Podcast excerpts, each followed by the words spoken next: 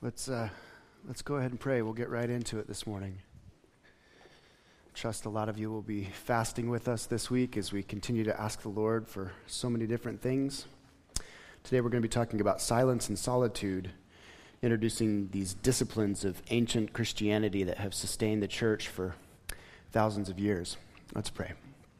Father, again, I ask for a holy calm to come over and rise up within your people.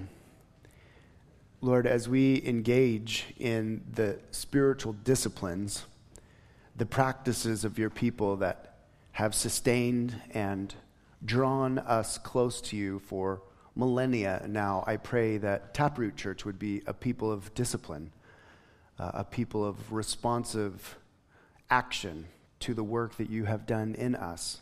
And I pray that these practices, as we discuss them fasting, study of the word, meditation, silence and solitude, celebration and feasting, community, the, the many disciplines that you've called us to, to exercise in growth and exercise in knowing you, would become a mainstay in this church.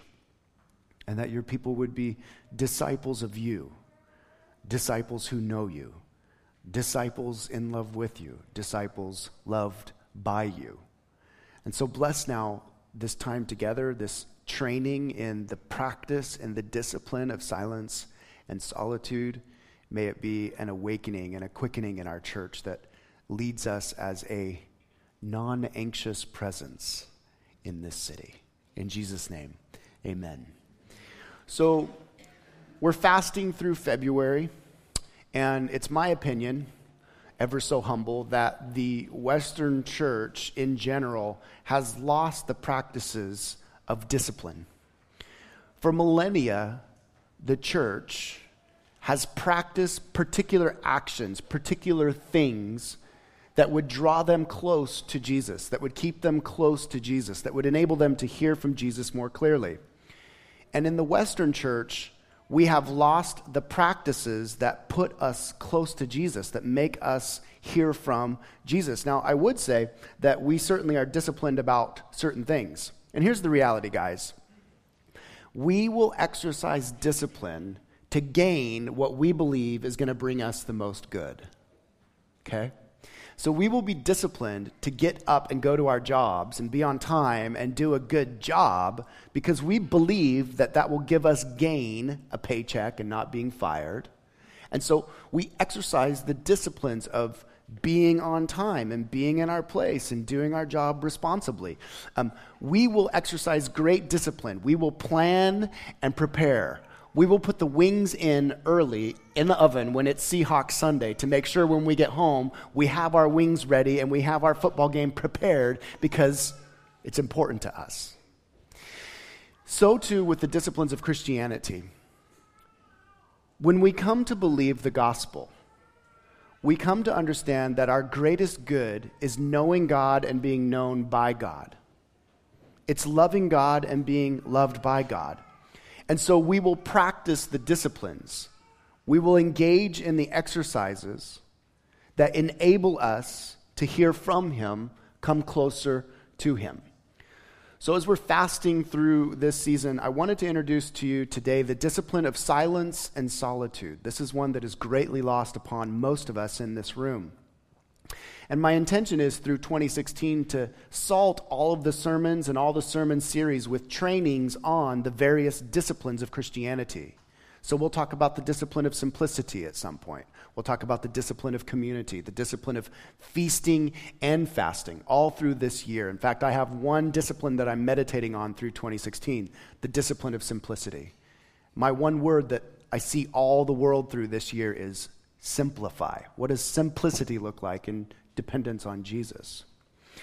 Now, we are engaging in, when we talk about silence and solitude, a practice that goes back in history to the first days of Christianity. Dallas Willard writes We should keep in mind that very few disciplines can be regarded as absolutely indispensable.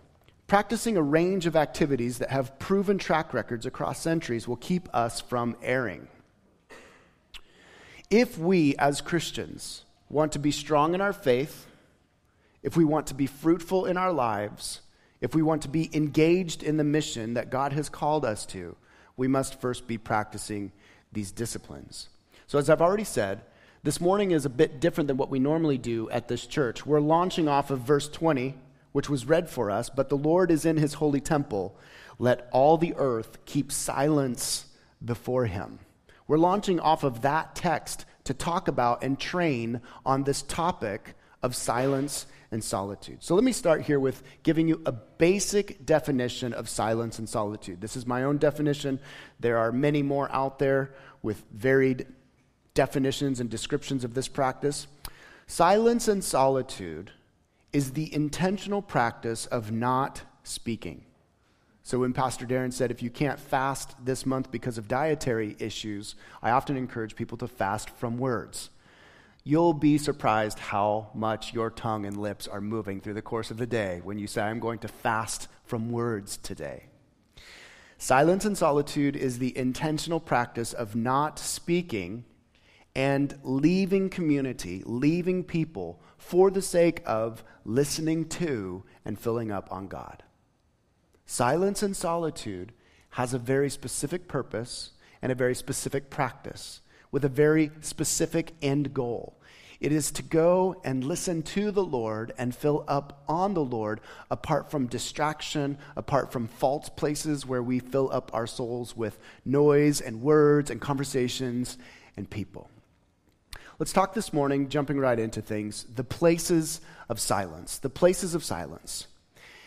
As we grow in our lives and as we walk with Jesus through the course of our life, every season that we walk into, Every point and place in our lives affords us opportunity to practice the disciplines of silence and solitude. Let me give to you three here this morning. Number one, we can practice the discipline of silence and solitude in places of preparation. For example, early in the morning when we rise out of our beds, we're to be prepared by the Lord for his eternal purposes to work through us that day. Those are moments in the early mornings before the little short human beings rise up and bring tyranny into our households. Before the husband, before the wife gives us our to do list for that day, it's those early morning moments, even if it's only five minutes, laying there in the silence of your bed, in the quiet, where you pray quietly in your heart, stilling your heart Father, prepare me for today. You have purposes for me today. We see this in our Lord and Savior. Jesus, throughout the Gospels, would retreat in preparation, prayerful preparation for his purposes under his Father's authority. We're told over and over and over in all of the Gospels that Jesus would retreat to desolate places to pray. I'm utterly persuaded that many of those minutes and hours that Jesus spent in prayer were spent in silence, just listening to the Spirit, just honoring God's will in his life for that day as a means of preparation. Number two, we will all come into, I pray all of you come into seasons of peace, times and points and places of peace.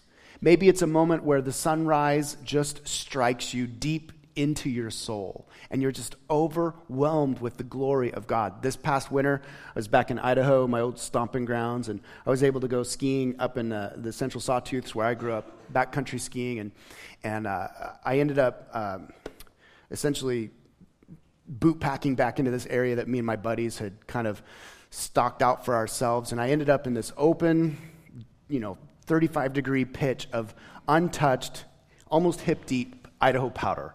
For a guy like me, this was glory. I was all alone and I started tracking up this hill and then I'd boot pack in.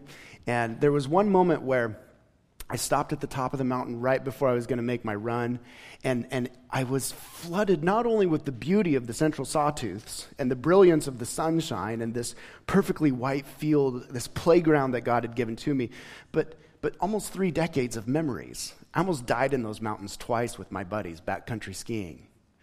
Days of drunken revelry Days of such sheer teenage delight, skipping school to go up and hit big powder days up at Soldier Mountain.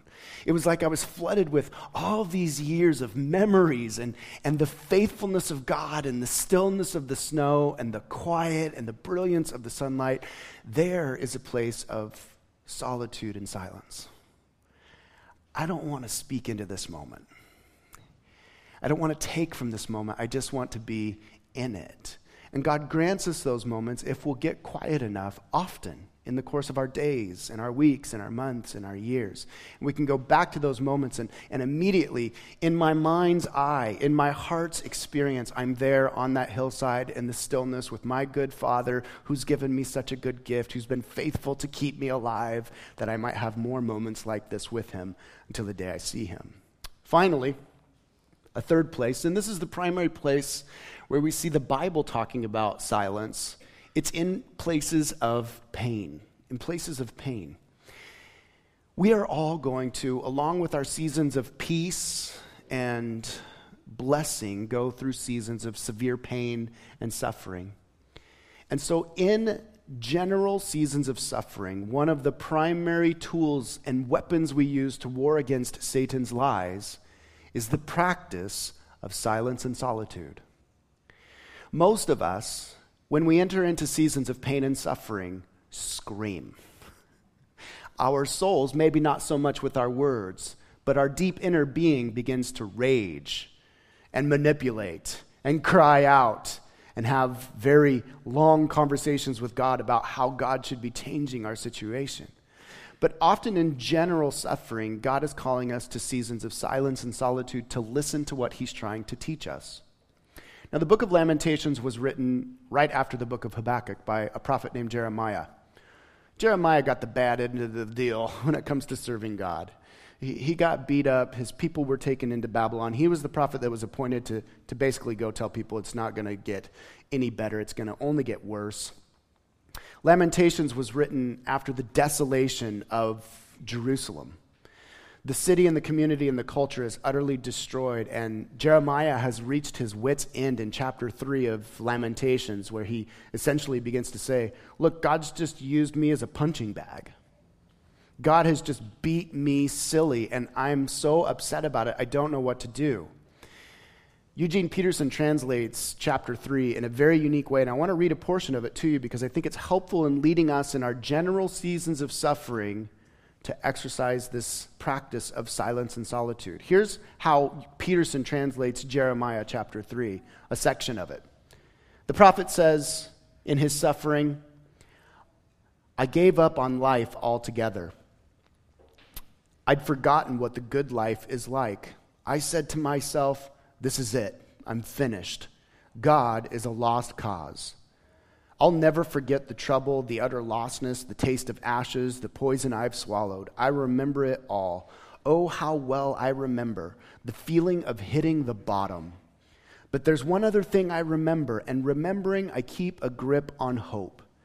God's loyal love couldn't have run out, His merciful love couldn't have dried up. They're created new every morning. How great your faithfulness. I'm sticking with God. I say it over and over. He's all I've got left. God proves to be good to the man who passionately waits, to the woman who diligently seeks. Now, listen carefully here. It's a good thing to quietly hope, quietly hope for help from God. It's a good thing when you're young to stick it out through the hard times when life is heavy and hard to take, go off by yourself. Enter the silence. Bow in prayer. Don't ask questions. Just wait for hope to appear. I think for some in this room, you've been so frantic, so loudly communicating with God about how your situation needs to change. And he's saying to you this morning, it's time for you to get still, enter into the silence, stop asking questions, and be with me present in this moment. On this places of pain and entering into the practice of silence and solitude, we have general suffering. But what I found surprising as I studied this in the Bible is that many of the verses that are associated with silence in the Bible are also associated with judgment and discipline. Let me give you just a couple examples of this. Isaiah says to a people who are about to be judged, Listen to me in silence, O coastlands. Let the peoples renew their strength. Let them approach, then let them speak. Let us together draw near for judgment. In Revelation chapter 8, verse 1, we read, The Lamb opened the seventh seal. In the book of Revelation, when the seals are opened, it's bad news. And what happened after that seventh seal was opened? Revelation chapter 8, verse 1 The Lamb opened the seventh seal. There was silence in heaven for about half an hour we see that silence is practiced when a people come under judgment, when a people are being disciplined, when a people finally say, okay, I'm not going to speak any more excuses. I'm not going to justify my wrong. I'm not going to speak to the Lord and tell him how he needs to change my circumstances. Instead, when discipline comes, when pain comes, I'm going to choose to enter the silence to speak nothing, to listen intently, to still my heart before Him. Now, one final meditation, and this came to me actually this past week God and His sovereignty. Once a year, I get away for about three days of silence and solitude. I do a, a word fast for 72 hours, and that was this week. And while there, I was meditating on this concept of silence and judgment and discipline, and I came to realize that silence acquaints us with our death. Listen to these passages. Unless the Lord had helped me, I would soon have settled in the silence of the grave. Psalm 115. The dead cannot sing praises to the Lord, for they have gone into the silence of the grave. When we get still enough, silent enough, it's as if we lay down with Jesus between Good Friday and resurrection, between the cross and Easter. His body lay in a tomb, silent, absolutely still, absolutely removed from any sort of human contact or community. And there's something very deep that occurs in the soul when we realize that one day we will become still and silent. We will be put in such solitude, buried in our coffins, in our graves, and it is there where we will come close to Jesus in his tomb. And it is there where it's not misery and hopelessness that's birthed in that silence, but hopefulness. Because out of that silence, Jesus erupted to the praises of angels, resurrected, to the shock of his people. And so, too, because Jesus is alive, when we enter into the silence of our own deaths, from which none of us will escape, we enter into that peace that we too will resurrect because Jesus has resurrected. Let's move on. What is the purpose of silence? I think that there has to be a point to what we're doing for any of us to actually engage in this practice in a rhythmic way. I've given to you here four or five various purposes. There's many more than this, but I want to just highlight these. I'm going to quote to you from a number of authors that have influenced me over the years on this. Number one, one of the purposes of practicing silence and solitude is to learn to be present with ourselves and with Him in His reality. Uh, Adele Calhoun, she's a spiritual writer, she says this We can get so busy doing urgent things and so preoccupied with what comes next that we don't experience now. Afraid of being late, we rush from the past to the future the present moment becomes a crack between what we did and what we have yet to do, and it's virtually lost to us. These times we have together are sacred. I realize in the Western church, we're not successful by any standard of measurement that's applied to us. We're not growing fast. We're not baptizing hundreds of thousands. We're upside down in our budget in the building in the sense that we're overwhelmed with it. It's not like God's just going to drop a million dollars on us tomorrow, like some of the, the really successful churches have happened to them.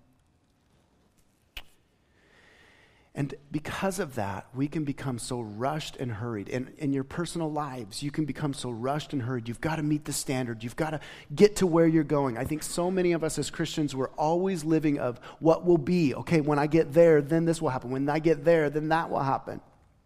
For some of us, we're so living out of our past. That happened. I did that. That happened to me. And we miss this moment right here.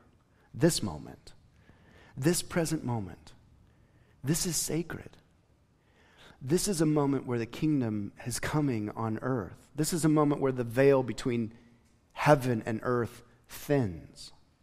And silence brings us to a place of stillness, and solitude brings us to a place of awareness, where our past is put in the past, and our future is not yet upon us, and we revel in, we live in, we experience this present moment without rushing to the next moment without fretting over the last moment, but we embrace this moment as a gift. Silence brings that about in our hearts and in our awareness. Number two, second purpose of silence it teaches us to slow down and still our souls before God. John Ortberg writes Hurry is the great enemy of spiritual life in our day.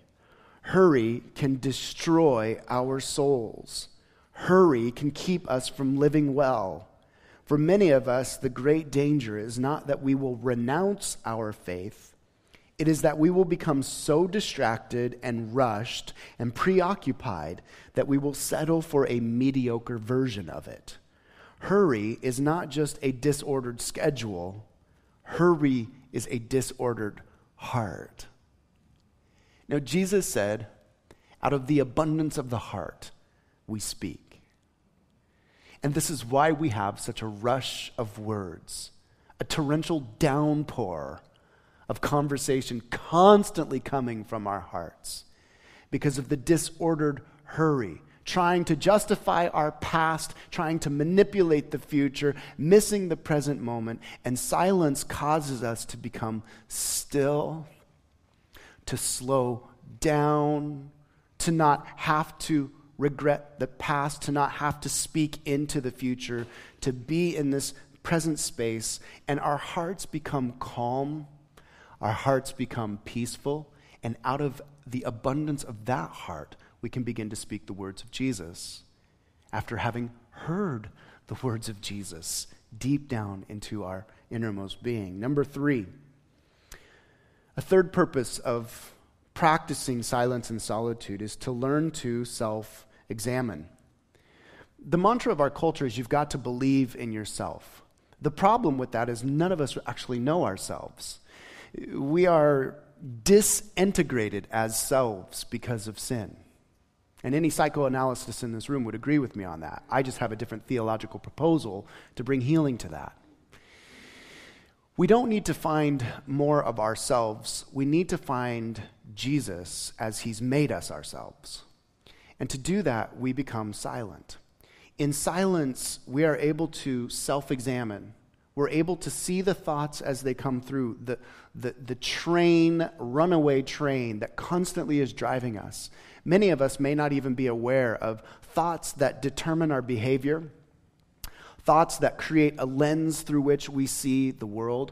Because of sin, all of us has a framework through which we see the world. Some of us operate out of a shame framework. So you have a constant, you may not be aware of this, but you have a constant litany of voices saying to you, You're not worthy. And you come into a context like this, and immediately the voices, whether you believe this or not, are saying to you, You're second best. They all love each other. You don't fit in with this crowd. You're not part of them.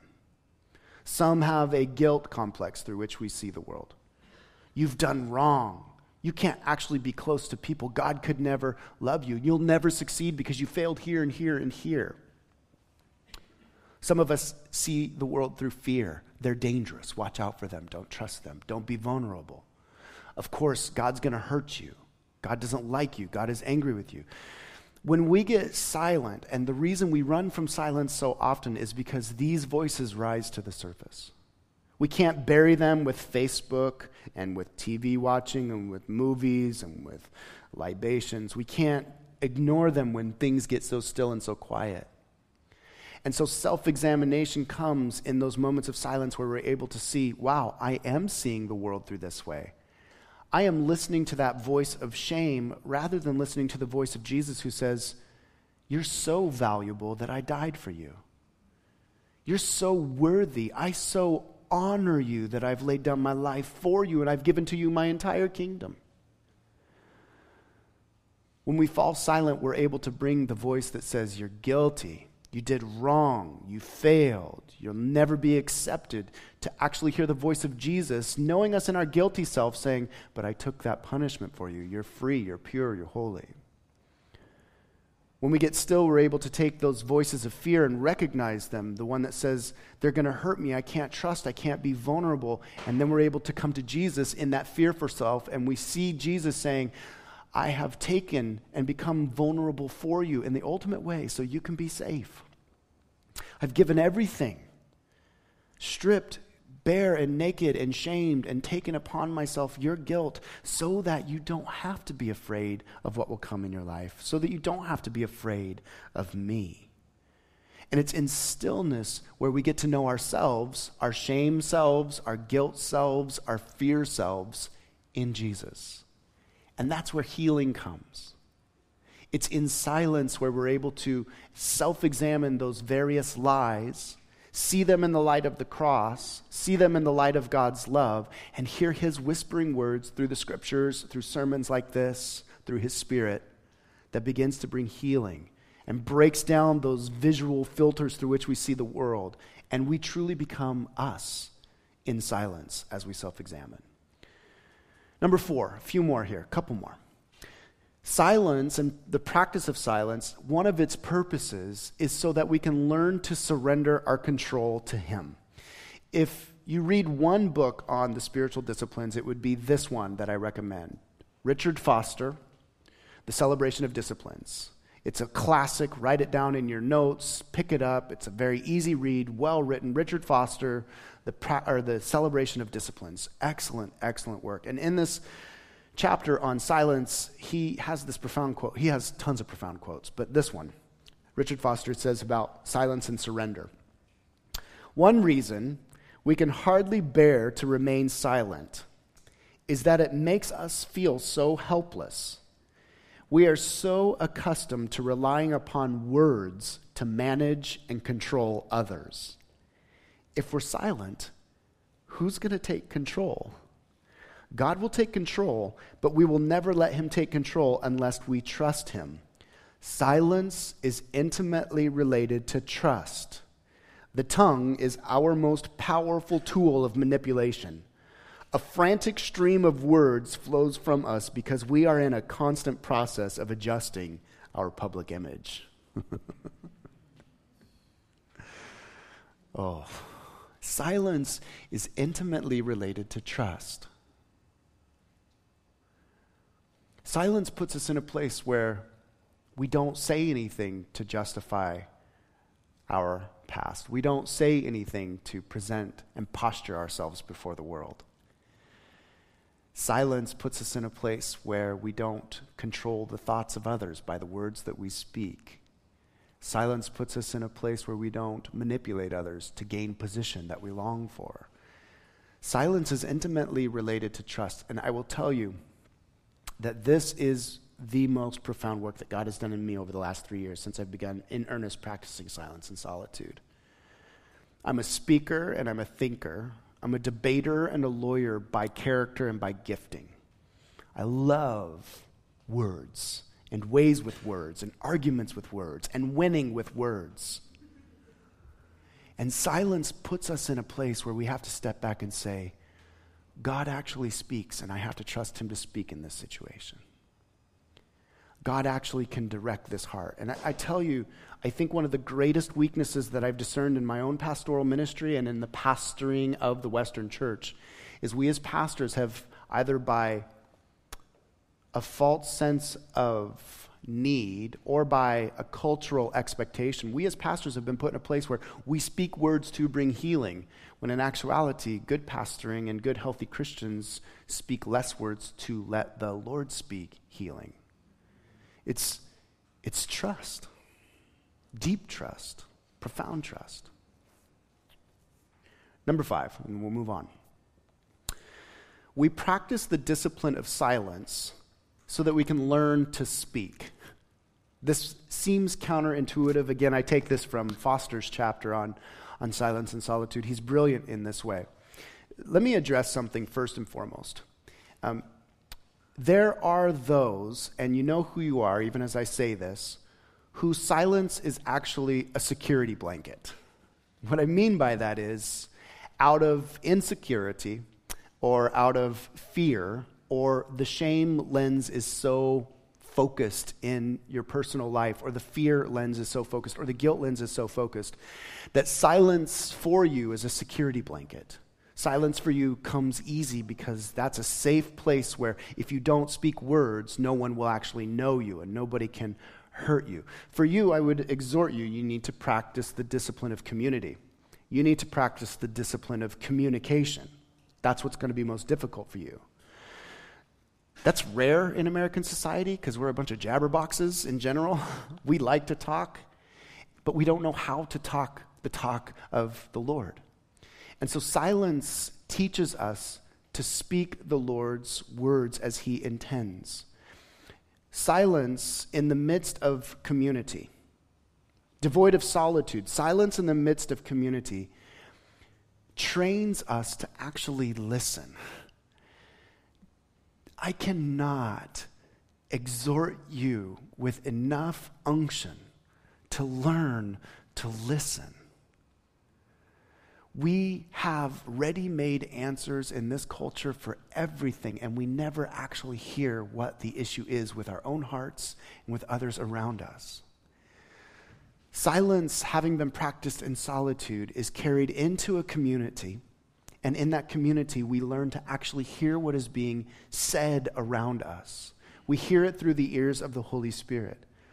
Silence reminds us and trains us that this little tongue is like a little, James says, rudder on a massive ship. It moves big things easily. Silence in the midst of community, not speaking in the midst of community, reminds us that this thing can light an inferno, a, a, a conflagration, a, a massive fire that burns and hurts people. And silence can also train us and remind us that this can be waters of blessing. But unless we're still and quiet and silent enough in the midst of hearing souls around us, we'll never know the power that's been granted in this thing. Learning to speak requires first a heart that has learned to be silent.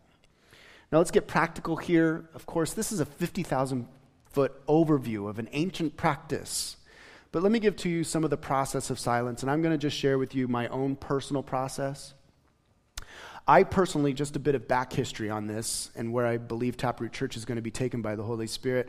I had never practiced the disciplines except as a Pharisee uh, before uh, a number of years ago. I fasted, but I fasted as a Pharisee. Lord, I fast, and these folks don't fast. I'm extra holy. I didn't understand. I, I, uh, I never had even considered the concept of shutting my mouth. I'm a preacher, I'm a pastor. I had never considered the, the option of, of being alone. And it wasn't until God, in His grace, really began to reveal who I am. None of you would ever guess this about me, but my introversion is of a severity that you can't imagine.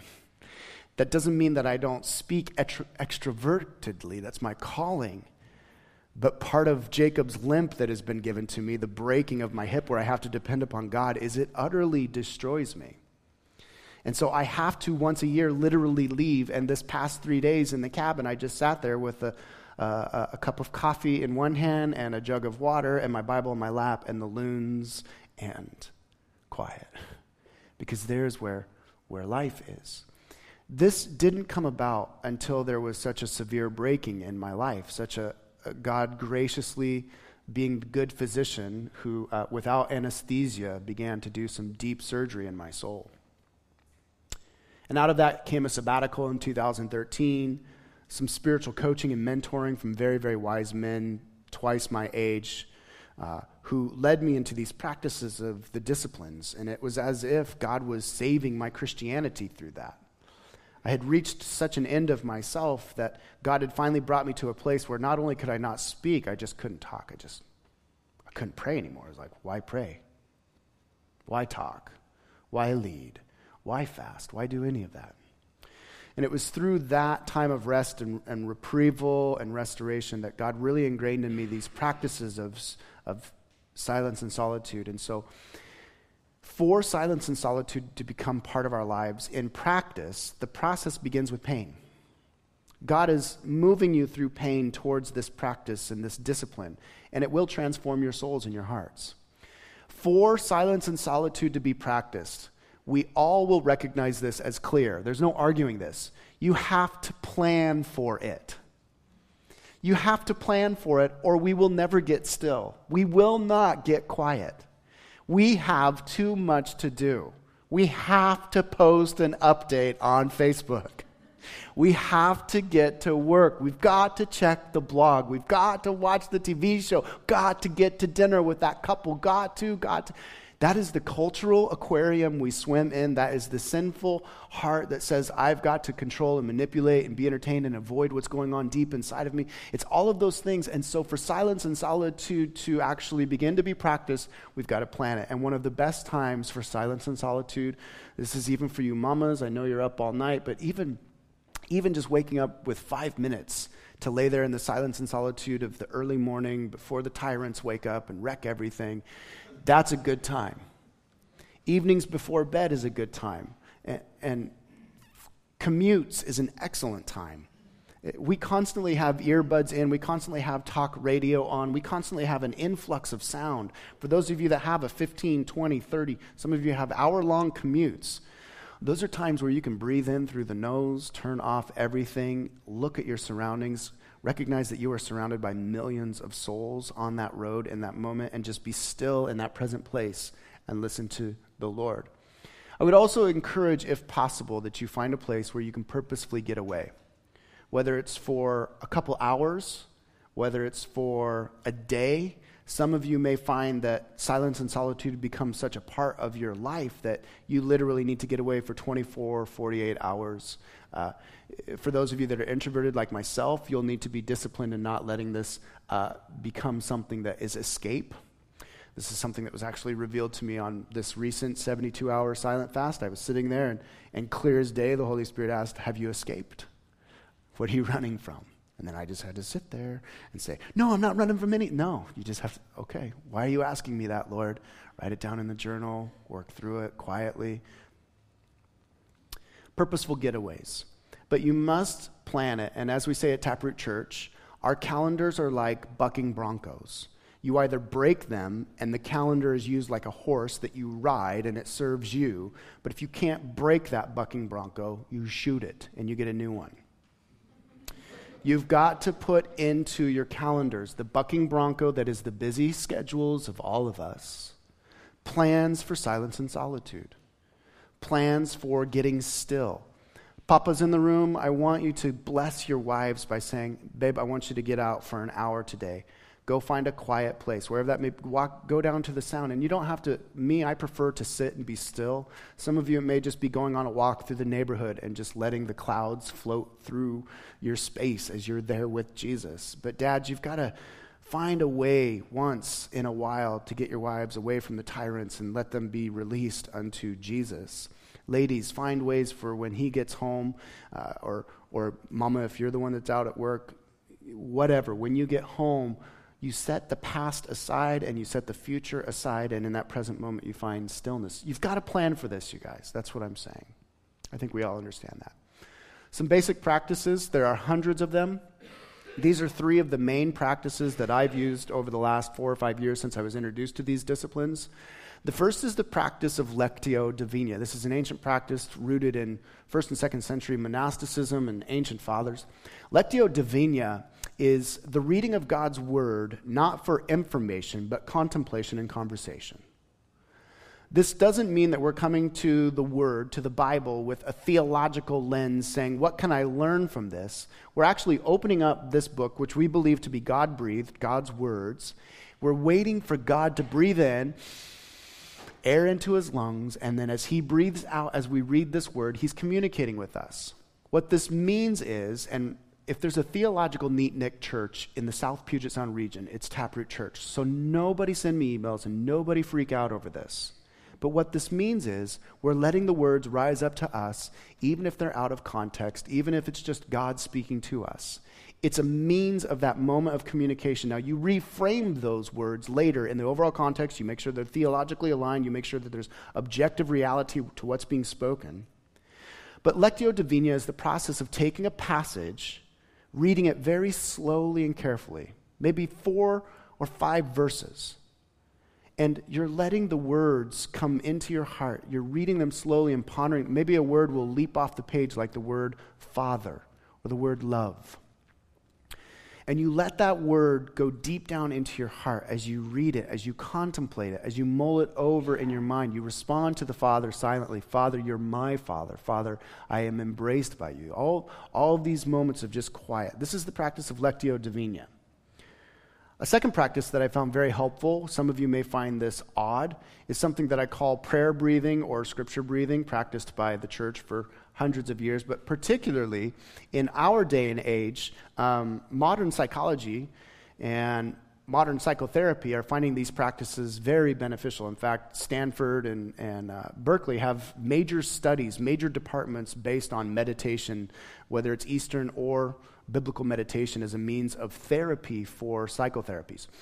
Beyond that, though, prayer breathing in the way that I practice it is taking uh, a passage and literally breathing it in. So just finding stillness. When I first started doing this, my counselor said, You just need to lay down, Danny. You've got so much energy in you. Just lay down and learn to just be still.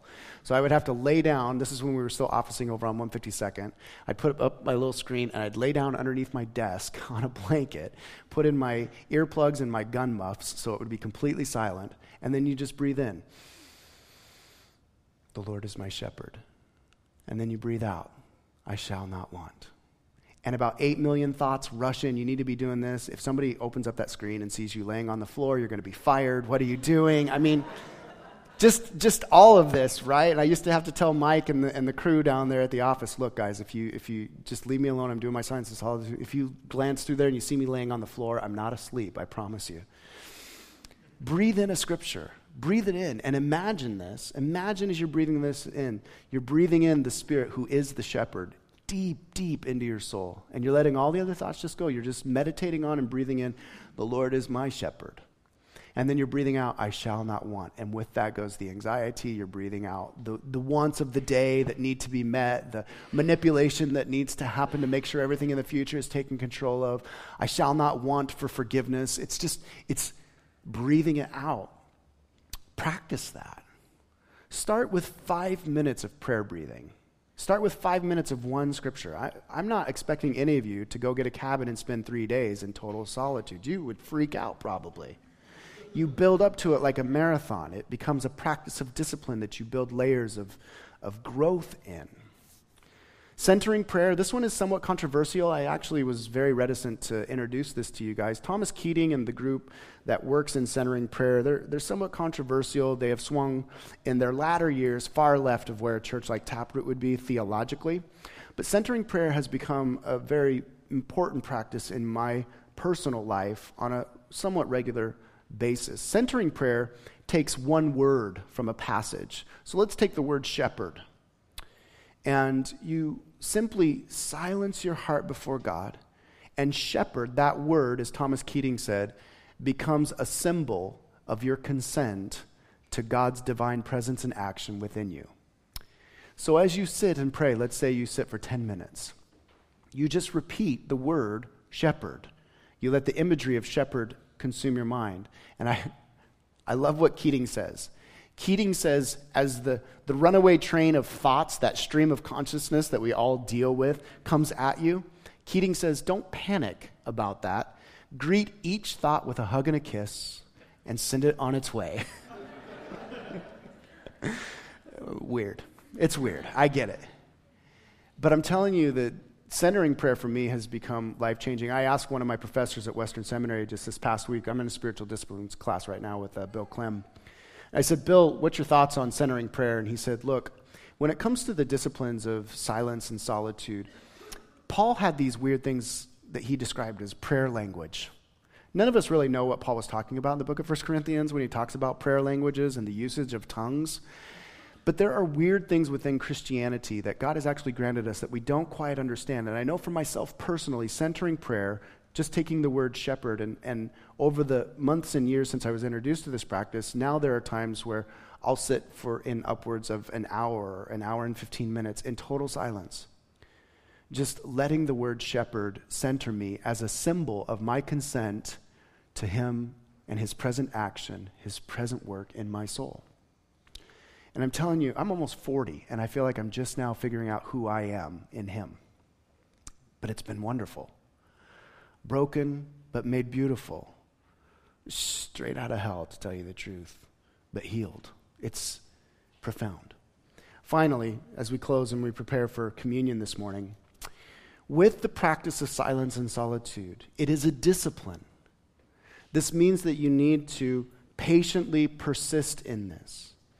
In our high speed internet, fast food culture, we have been trained and we anticipate that we're going to do our, our 15 minutes of silence tomorrow before the Lord and experience an angelic host opening up over our heads and, and have this utter calm that comes over us.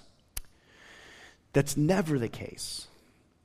It is a discipline, and it is actually first learning to be comfortable with the panicked, anxious self that we are not trying to control that. If you can be still as a panicked, anxious self before God, you're one step closer to actually finding stillness and solitude in your heart. Again, I don't mean to share too much from my own life, but it's a real reference point for me right now. This past week, I committed uh, an hour and 15 minutes to silence, and it was based out of Psalm 37, the word commit. And I don't want to paint this pretty picture. I sat there for an hour and it was warfare for me to sit silently.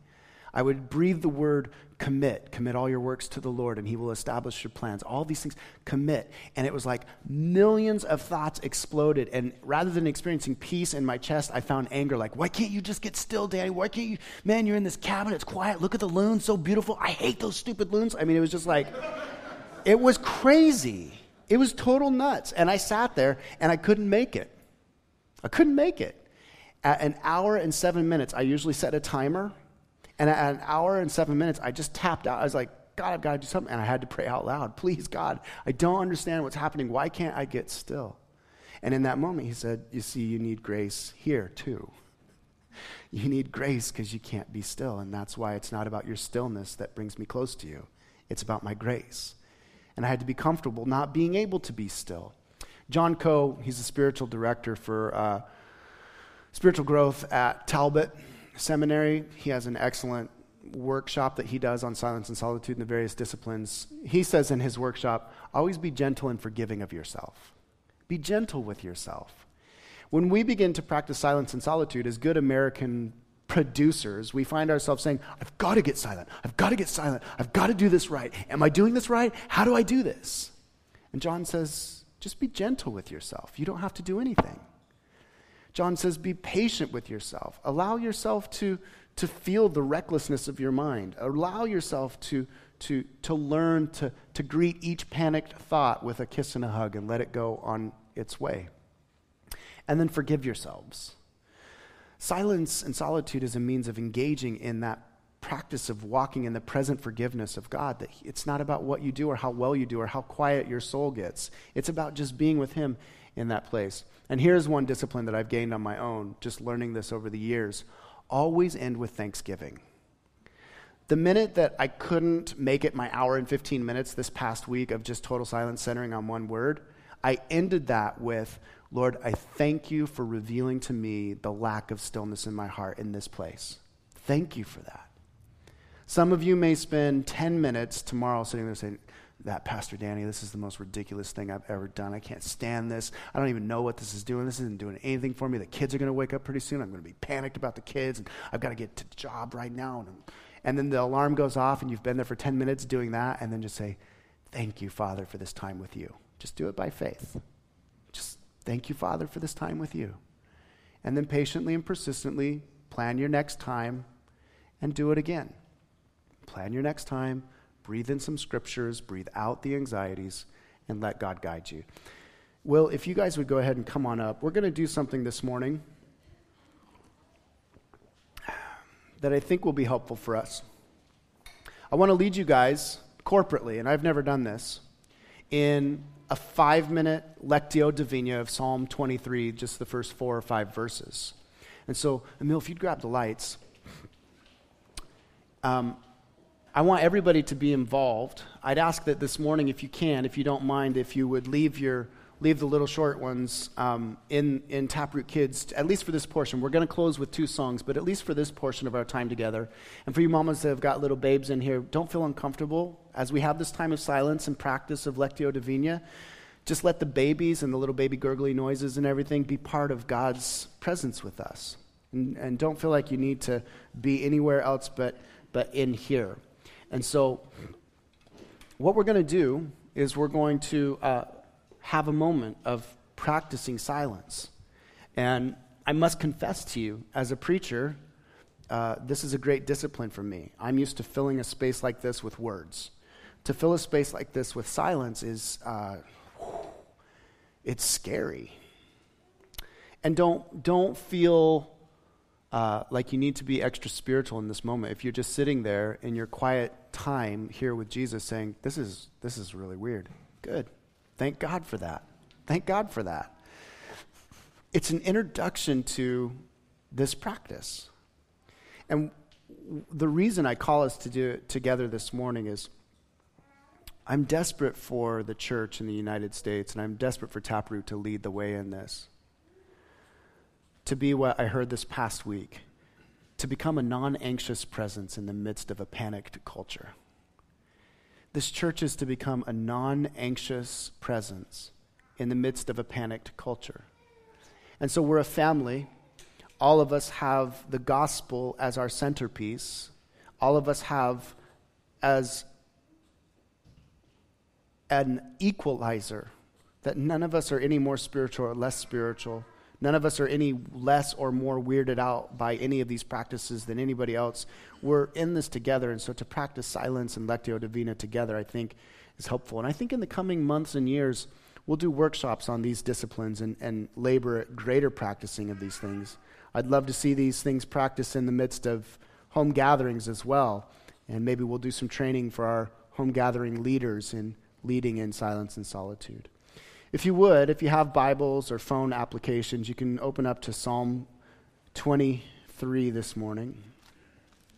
We're only going to do five minutes or so of this.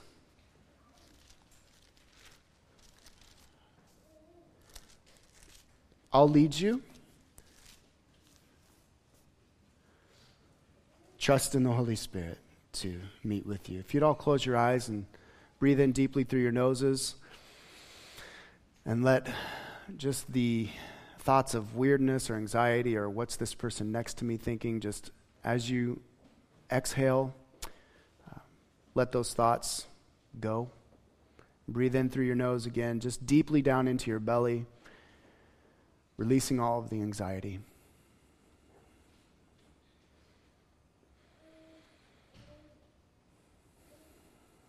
Father, I pray that in this brief moment of silence as a church with the cooing of the babies and the breathing of the souls, your spirit would come and meet with us as we look to you as our shepherd.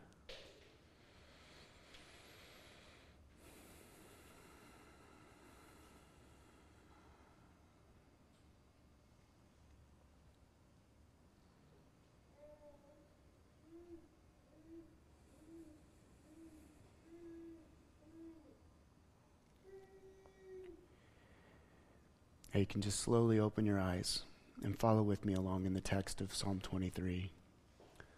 We'll read slowly together. The Lord is my shepherd. I shall not want. He makes me lie down in green pastures. He leads me beside still waters.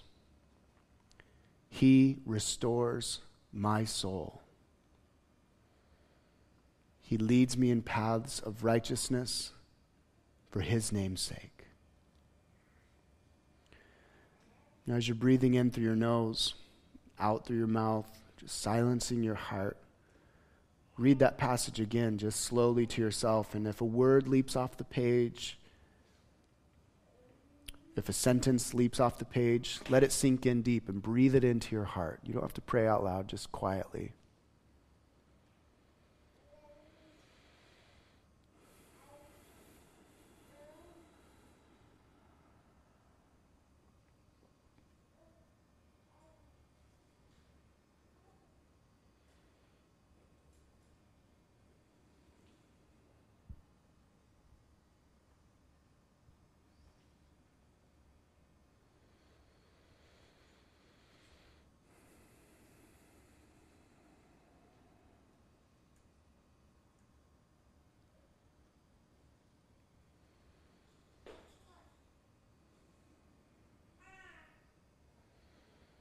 Just recenter on that word or on that sentence.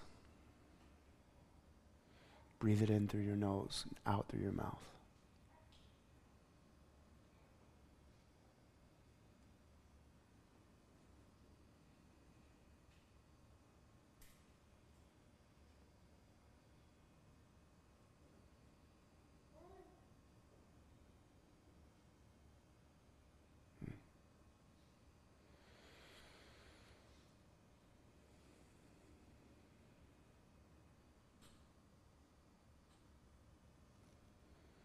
The Lord is my shepherd.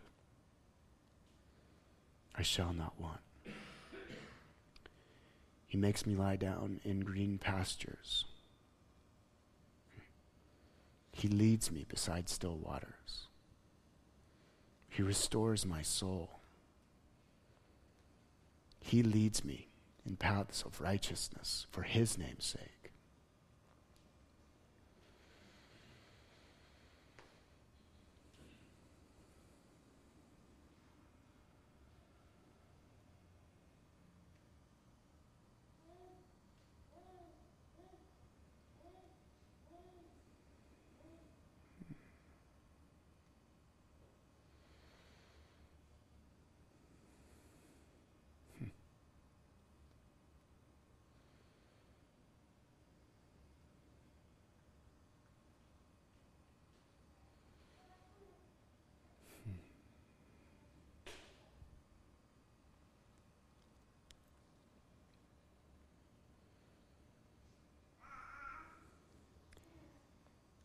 Father, into the silence, we bring our songs of thanksgiving and remembrance.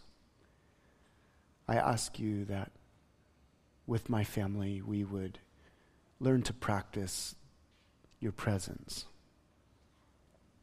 Make us a non anxious presence in a panicked culture. Start, Lord, with these very brief and small moments of silence and solitude with you, solitude in the midst of a community, letting your words breathe life into us. You are our shepherd. We have nothing to want of. You make us to lie down in green pastures. You lead us beside still waters. You restore uh, our souls. You make us truly us as we find ourselves guilt ridden and shamed and fearful, loved by you, confident because of you, innocent because of you, worthy and honorable and clean because of you. And you lead us for your name's sake. Lord, I pray that these brief moments would introduce to all of my brothers and sisters the practice of your presence in silence and solitude in their homes, in their cars in their workplaces. Lord, we pray that the very breath we breathe would become prayer without words, just surrender and stillness. I pray, Father, that these practices would begin the therapy for those that are struggling with depression and working through the broken chemicals of their body with bipolarism, manic depression, schizophrenia, the, the mental things that you've brought me through, Lord, and these practices have literally rewired the chemicals in my brain, healing me from years of drug abuse and demonic activity. And so, God, do the work in our church. We offer to you our silence as a gift. We offer to you our silence as a response. We offer to you our silence as a cry to, to hear from you. Lead this church, Lord Jesus. You are the good shepherd. In Jesus' name, amen. Why don't we all stand? We're going to fill the space with song and take communion together. Pastorally, this morning, as we prepare for communion, I would exhort us to. when I first returned from sabbatical, I tried to explain to my friends that on sabbatical, I had been given a peace and a perspective on the world and on God, and that it was like a football. And I felt like coming back into the church and back into leadership, it was like I was Marshawn Lynch, and I had to hold on to that football of peace and just keep moving forward. I think the practice of silence and solitude is like that. So, as we fill this space with our voices, as we fill this space with um, guitars and drum beats and, and the partaking of the elements, my pastoral exhortation to us this morning is whatever word, whatever sentence, whatever impression the Spirit granted you in our brief moment of silence, hold on to that like a little football. Just don't let anything rip that away from you and carry that to the foot of the cross where you remember, I have this stillness and this silence because of my shepherd and what he's done for me. Let me pray for us, and we're going to sing. There'll be communion up here up front for everybody, and we'll partake together and get about our day. Lord Jesus, as we now fill this space with a peacefulness of heart, but an abundance of heart that sings songs to you of remembrance and songs of thanksgiving. Spirit, may you engage with us in such ways that we are healed and transformed. And so we bless your name this day. We thank you for the cross. Thank you for Habakkuk, who in his day prophesied over his people that the Lord is in his temple. He's sovereign. Let all the earth be silent. With stillness and silence of heart, we speak forth your words and we sing forth your praises. In Jesus' name, amen.